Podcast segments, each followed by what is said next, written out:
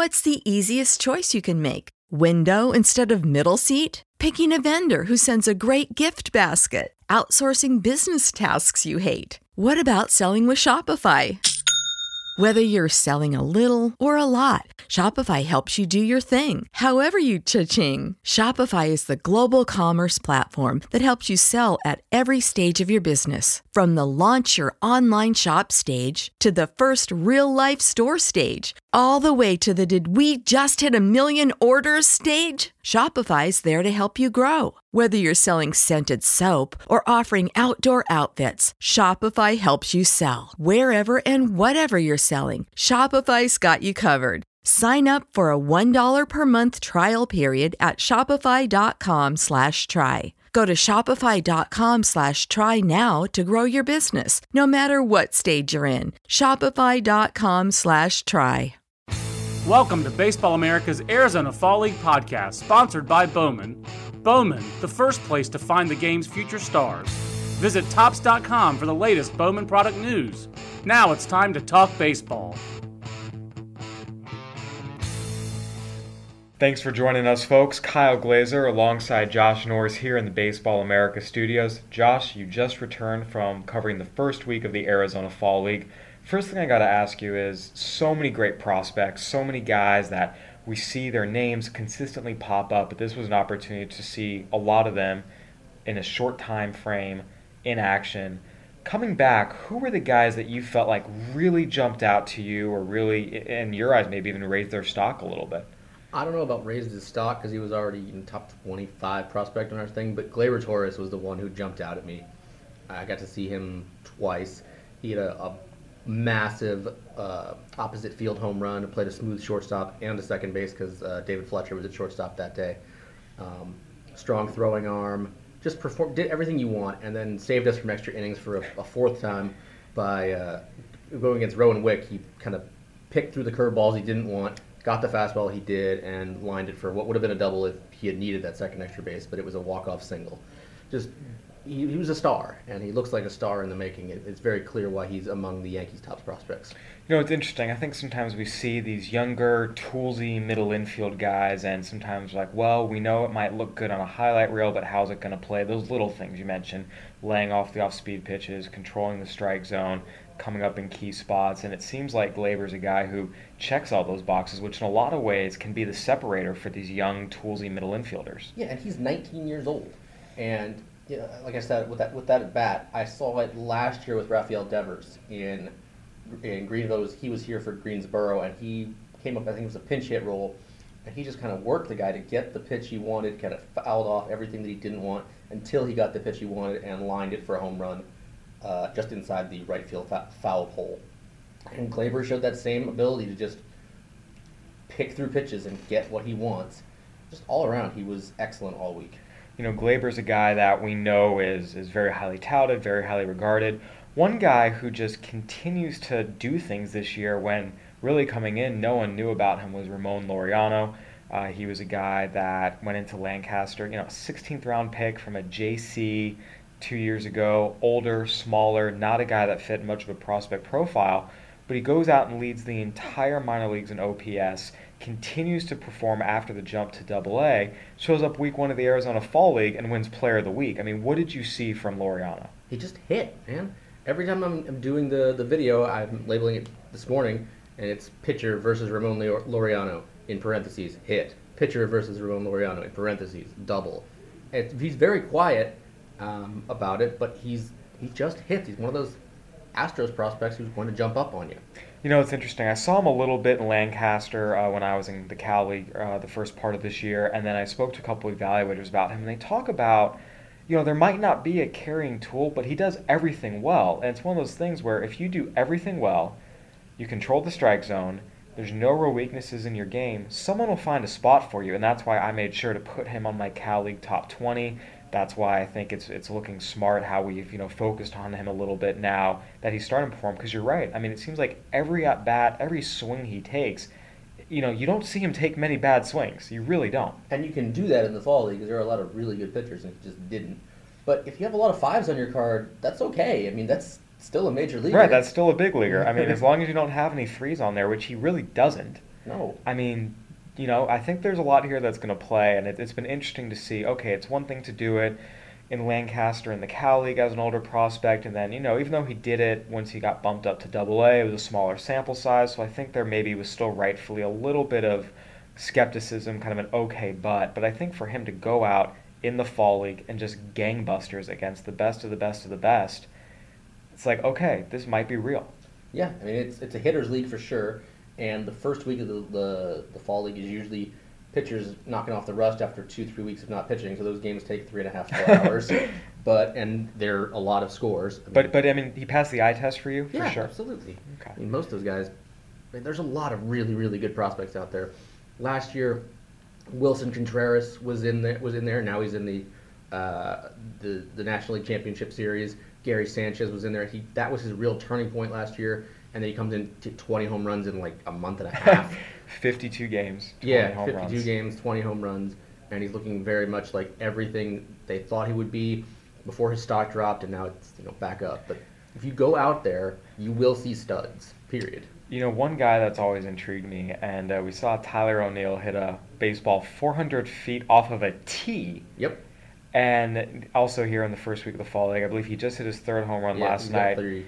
You know, it's interesting. He's a guy that when I was doing the Mariners midseason prospect update, I mean, I knew the name, I knew he was a guy, but as I started talking to people, they were saying, this guy hits home runs, hits balls so far and so hard to every part of the park.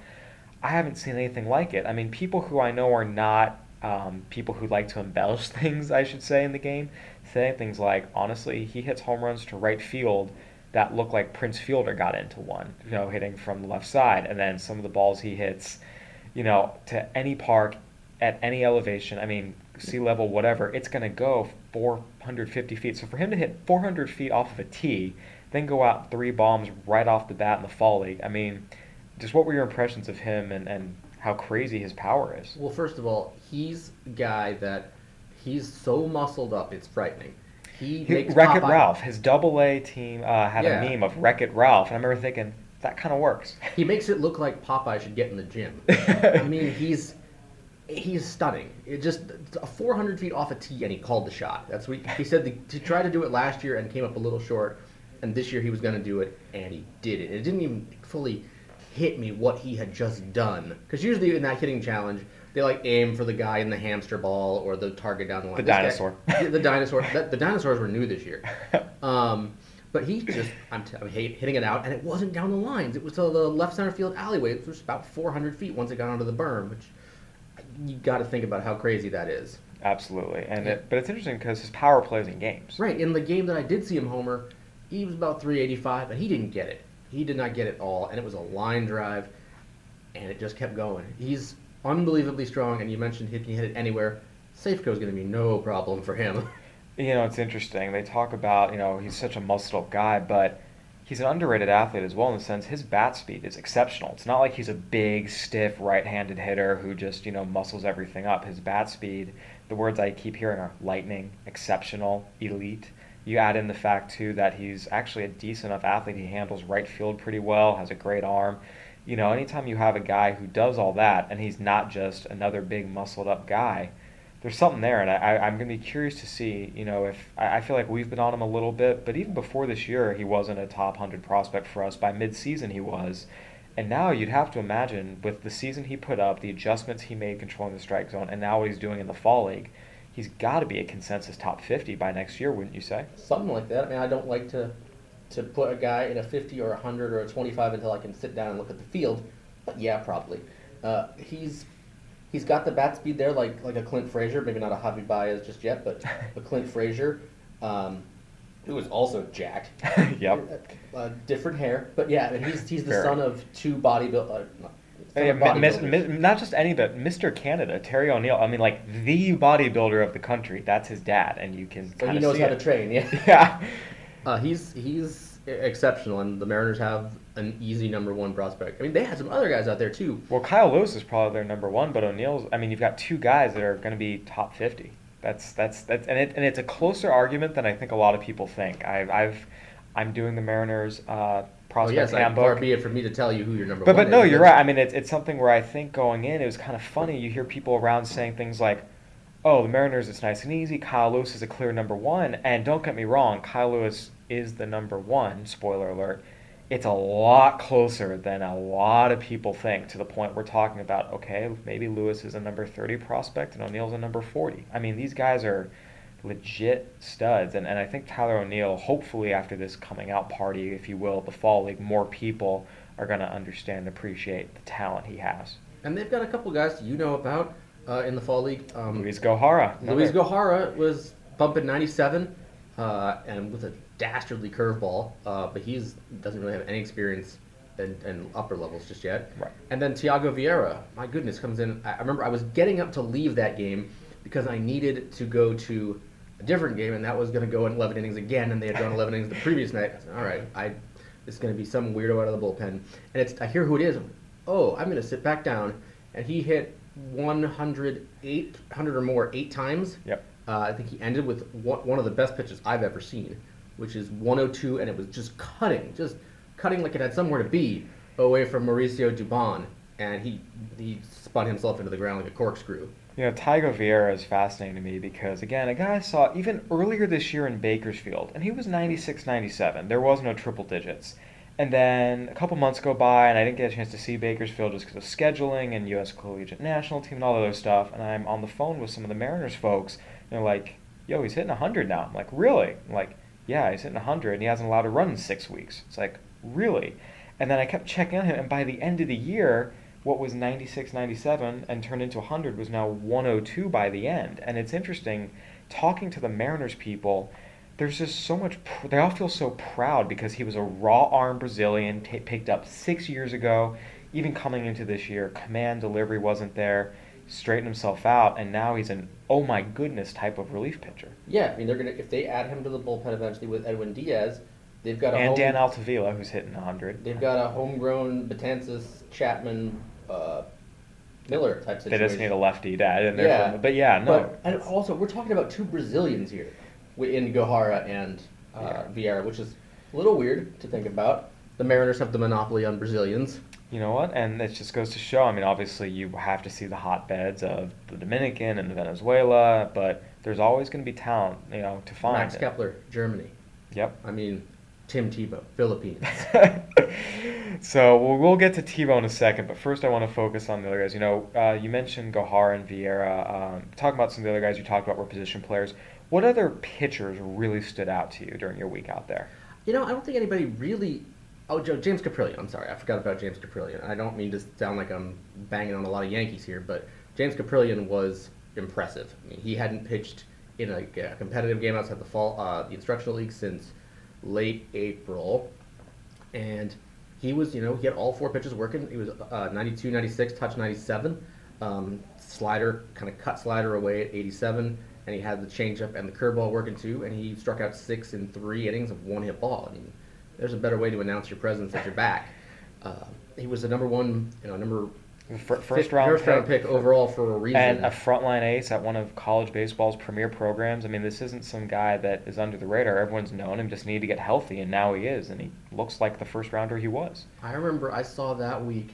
I saw him and two other dudes whose names I can't remember right now in the UCLA rotation come here to North Carolina for the Irish Classic, and I think they allowed three hits all weekend. Uh, Kaprielian struck out 15. The next guy threw a one hitter, and the guy after that was like a two hitter with like a run. As a native SoCal uh, kid, I can tell you that when John Savage uh, wants a pitcher, he gets a pitcher. And I have never seen another program that will lose five, six, seven frontline pitchers to the draft and somehow still have five more coming in. I mean, if you if you're a pitcher and you go to UCLA, you're gonna get coached up and you're gonna turn out to be likely really freaking good. And it's and I think Kaprielian, uh, as long as he stays healthy and you know, if he can do what he did in the fall league, I think the Yankees, you know, have to be excited because you look at their starting rotation now, considering the steps back some of their guys took, like Luis Severino and Pineda. Michael Pineda, and then you look at other guys like you know Chad Green, Luis Cessa, who are fine, but I don't think anyone looks at them and says, "Ooh, this is my you know number three starter for the next decade." But I will say that getting both those guys in a deal for Justin Wilson. Oh, I agree. It was a great acquisition, but I'm just saying I think there's definitely room for Kaprielian in the Yankees rotation as long as he keeps doing what he's doing. Yeah, he. I mean, Brian Cashman uh, on the record said this year there was an outside chance of him making the major leagues this year, this past year, if he didn't get hurt, and obviously he did. Um, but it was up to allegedly 99 before uh, he got hurt. So you've got him, um, and they acquired. They've got uh, Chance Adams coming up right now, who Yeah. came from closer at DBU to one of the best starters in the minor leagues. They acquired Justus Sheffield from uh, Cleveland. They they're, they've done a really good job restocking their farm system. Absolutely. So we've talked about Mariners prospects and Yankees prospects as groups of guys that really stood out to you. Was there another team whose crop out there, you know, just seared into your memory a little bit? I mean, there were some guys that I didn't get to see. I really wish I had gotten to see the Mesa Club. They had, I mean, Eloy Jimenez was on that club, Ian Happ was on that club, and another guy who I, not on the Cubs, um, who I do like, who I, I think is an underrated prospect, is Greg Allen with the. Indians. Very much He can agree. do a, he can switch hitter. He's got more than a little power. He can run. He can hit. He's a, I mean, he's a five-tool player. He's a guy that I uh, I actually saw at San Diego State and I got State. to San, San Diego State. He was Greg Allen, San Diego State center fielder. That uh, year they went to uh, Lake Elsinore Regional, and uh, he was re- that when they played um, what you call it, UCSB in that Lake Elsinore Regional, and Allen was a guy who I just remember. You know, I saw him there, and then I saw him again at the Cal Carolina League All Star game this year, and he's a guy just wreaks havoc on the base pass. I mean, you mentioned guy who you know spray the ball all over the field, get on the base pass, do things, just get in a pitcher's head. I mean, he's your classic leadoff hitter who just is going to make life miserable. And even if he's not leading off for you, he can still do enough in the out of the eight spot that to be an effective major leaguer. I, think he could be a little down further in that lineup. I think he hit two. That, that that's what you're talking about. A guy who with the speed, contact profile, plays a great center field. Defense. There, there's a lot to like there. Yeah, I mean, you put him in a lineup with Brad Zimmer eventually, and uh, we'll see what, what Michael Brantley does uh, if he comes back healthy at some point. That Indians lineup, is, that Indians. Not to mention Tyler Naquin, who's Yes. up there now. Yeah, Tyler Naquin. Shout out to Teddy Cahill, Tyler Naquin's number one fan. hey, I'm on the Tyler Naquin bandwagon. Guy's He- amazing. He, he, was on Naquin's bandwagon since birth. Fair point. But yeah, it's, it's interesting. But you mentioned those Cubs and Indians teams. I mean, those are two teams that I think we see a lot of success, obviously at the major league level, given they're both on the verge of the World Series potentially. Uh, but then you look up and down their system, there's talent everywhere. It's not like they're one of those organizations that are really top heavy but have nothing at bottom, or one of those organizations where, oh, we have a great farm system, but the whole point of having a good farm system is to create wins at the major league level, and they can't seem to do it. I mean, the Indians and Cubs, I think, are probably you could argue the two most complete organizations in baseball right now, given the talent level. The Dodgers as well. So I mean, two of the top three. You know, maybe someone else. I'm sure we're forgetting, but point is, you know, that okay, we have a great group of guys at the major league level, and we have depth throughout the minor league system. Yeah, they're they've, they've done it right. You know, you mentioned the Dodgers. They had a number of really high-profile prospects out there: Cody Bellinger, Alex Verdugo, Willie Calhoun. Just what were your impressions of, of that big trio? I mean, nothing that, that's going to break anybody's uh, jump off the page here. But I mean, Cody Bellinger looks like a complete hitter. Looks like he can go line to line, smooth, easy swing from the left side. Uh, Verdugo, quickest hips I've seen in a while. he just snakes those suckers through there, and there's easy, easy power there. I'm uh, from from his spray charts. It looks like it's all pull, but it's going to go a mile. And Willie Calhoun, for a guy his size, can Just put, hits. put a Just charge hits. in the ball. Yep. Yeah, he uh, he took Dylan Tate way out on the last day I was there. I think. That was a fun group to watch when they were in Rancho Cucamonga last year, and they helped Rancho Cucamonga uh, get to uh, get to the Cal League title. I remember seeing that group, and, and you could definitely see the potential in all of them, and seeing the steps forward they've taken. You know, it's going to be interesting to, to see how they all move forward because I think they all have strengths, but like every prospect, they all have weaknesses too. Calhoun's defense, Bellinger, I think some people are concerned about his ability to hit for average. Verdugo, there's you know some other things there. I, I think it'll be interesting to see just how they all develop because the end of, at, the end of the day, these are talented kids who have a lot more development. There's not any finished products here, but it's exciting to see. Here's what they did in high last year. Here's what they were able to do in Double A this year, and now here's what they're doing in the fall league against the best of the best. Mm-hmm. No question. And I think with that we move to the elephant in the room, Mr. Tebow. Yeah, so obviously a lot of hype, a lot of hoopla, more fans than ever before for a fall league game. Uh, just what were your initial impressions of just everything? He's a good draw, but a bad baseball player. Um, he's a big, big boy, uh, a nice fella. He'll talk your ear off about everything, but he can't. He's, he's, he looks like a guy who is almost 30 years old who hasn't played in a decade. I mean, he's against some of the best of the best, and it shows. He, you know, just got his first hit yesterday. Um, before that, he's I think he's now he's one for 14 with like eight strikeouts. I mean, before I left, he was doing a good job of not just waving at everything. Um, I can give him that. He doesn't like lefties at all. They will they will murder him. Um, Corey Littrell was the first strikeout he had. It was, you know, uh, a, a left-hander coming from way up top, so you know, the ball was coming behind his head, and he swung and missed three times. Uh, Gabe Speier of the Diamondbacks did the same thing to him.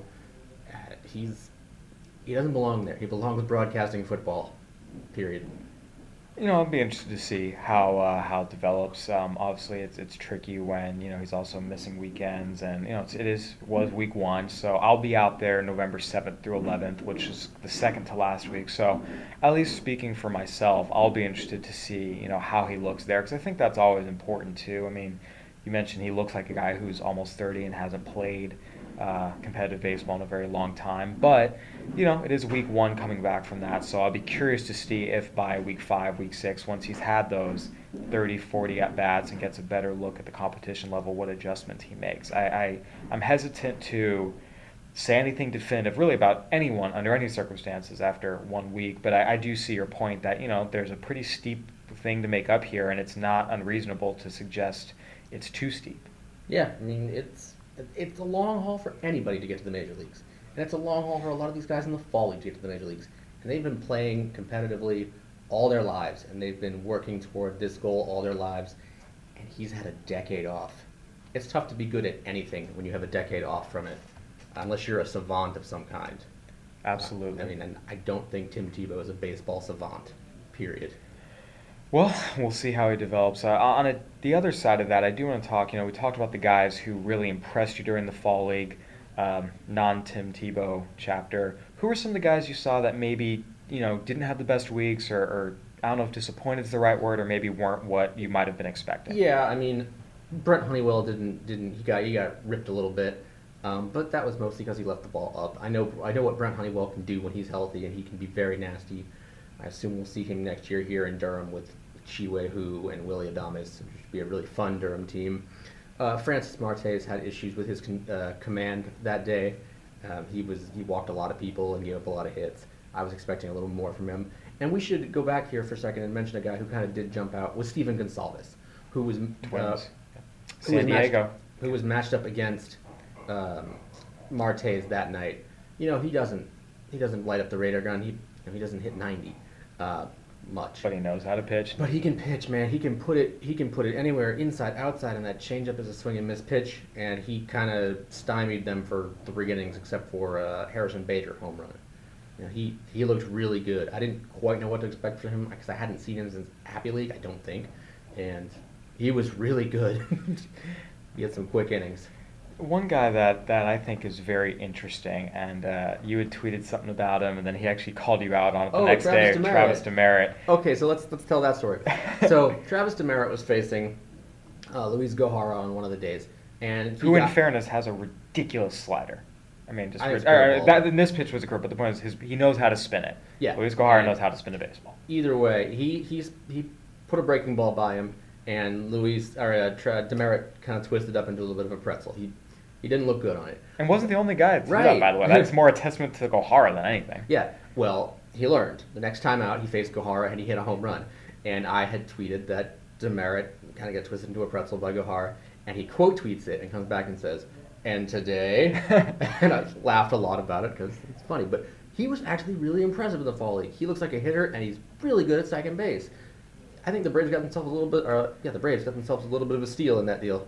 You know, it was really interesting because it's funny. I saw him in High Desert a bunch, and then I move out here, and he gets traded out here, and I see him at Camp Zebulon a bunch. Um, you know, he's a guy that you would see one at bat where he was swinging at 55 foot breaking balls, looking like a guy who had no idea what he was doing at the plate. I mean, uh, looking like a high school hitter almost. And then the very next at bat, you'd see a 94 mile an hour fastball, good pitch in on the hands, and he'd get his wrists around like that and crush it, you know, down the line for a double. It was so, it, you know, the, I, me and a couple of scouts were talking at times. It's like, okay, which which guy is he?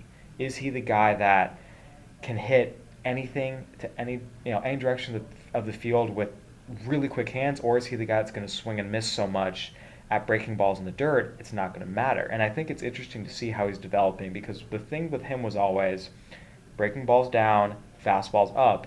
He would struggle with those, but performing well in the fall league and developing through that I think goes a long way to alleviating some of those concerns. Because Yeah, there's no question he's got the athleticism. I, I do like the guy's uh, makeup, having sp- spoken with him a few times. He can definitely field. He can run. He can he can make the throws. It's just a matter of is he going to make the adjustments at the plate to be successful? And he'll get a big test next year at Double A Mississippi. Yes, he will. You know, you've been to the Arizona Fall League a few years now. This is your fourth one. How would you say just overall the the overall crop this year compared to years past? Equal, lesser, higher? That's a little lower. Um, well, we'll see, I guess. But uh, the first year I went, it was Kris Bryant, Addison Russell, Mookie Betts. So it was basically the starting lineup for the 2016 All Star game. Yeah, it was unbelievable. um, that, that that was a really good year. Uh, who else was there that was really good? Um, Corey Seager was also there. So yeah, it, it was it was a good year. so it was the 2016 All Star game in San Diego, pretty Yes. much.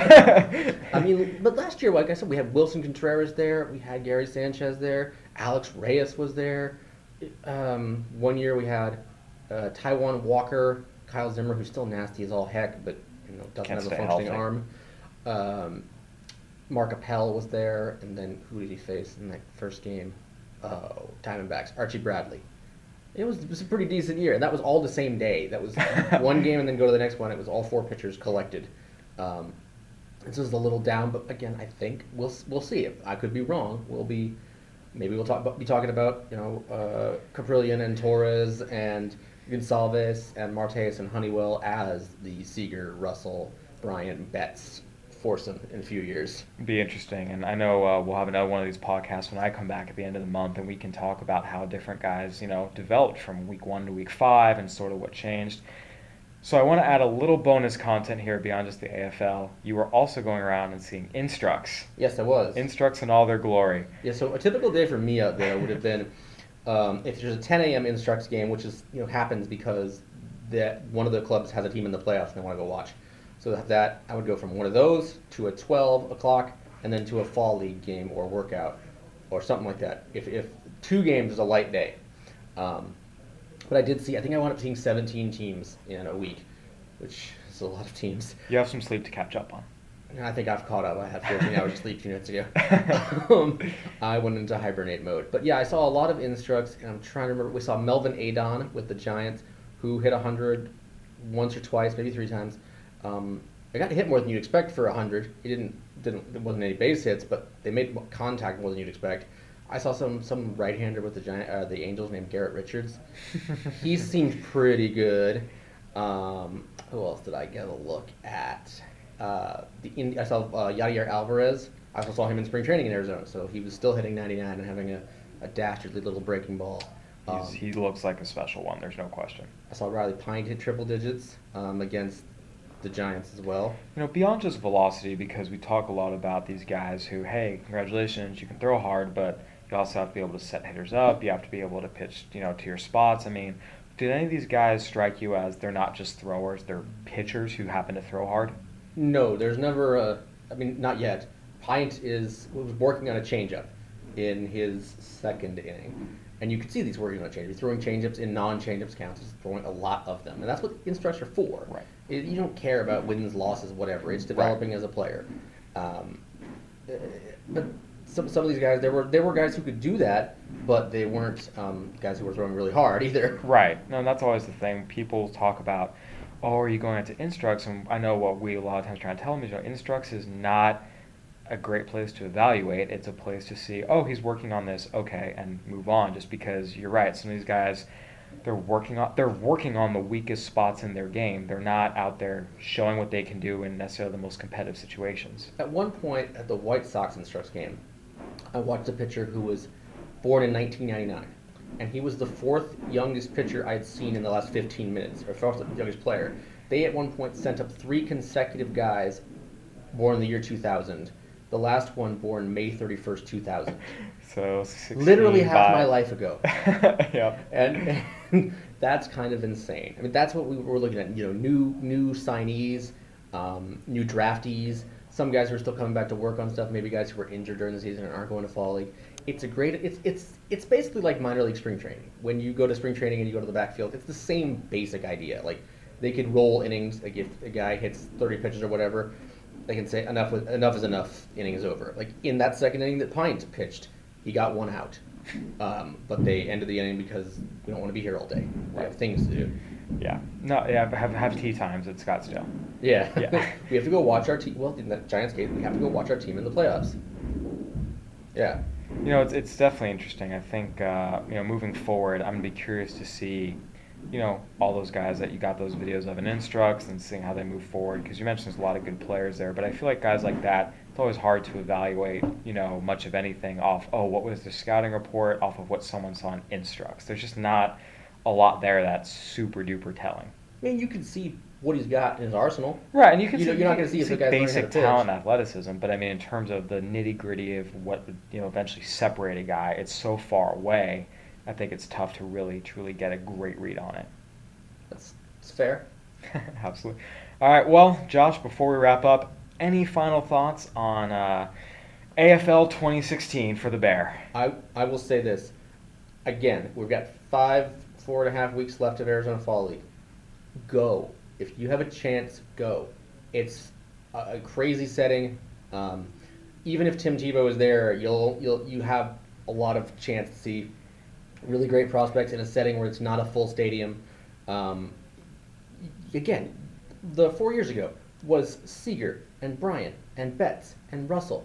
Who wouldn't want to go see that when they're pups? Well, and beyond that, I mean, I remember being a student at Arizona State and like, well, I could go to this class on Friday at 12, but I think I'll go to this fall league game instead. It's just a nice environment, get out in the sun. Do the same thing in spring training, by the way. It's part of the beauty of going to school in Arizona. We here at Baseball America do not endorse class. hey, I was an adult at the time, so it wasn't truancy. I was just had other priorities apparently at that. I was a senior at that point anyway. I was done. Arizona State education, boys and girls. Ouch! Dagger! All right, well, I think that'll do it. Uh, for uh, Josh Norris, I'm Kyle Glaser. Thanks for tuning in, folks, and we'll have another AFL podcast after I get back from checking it out here uh, in November. This concludes today's Arizona Fall League podcast. Today's podcast was sponsored by Bowman. Bowman, the first place to find the game's future stars. Visit topps.com for the latest Bowman product news.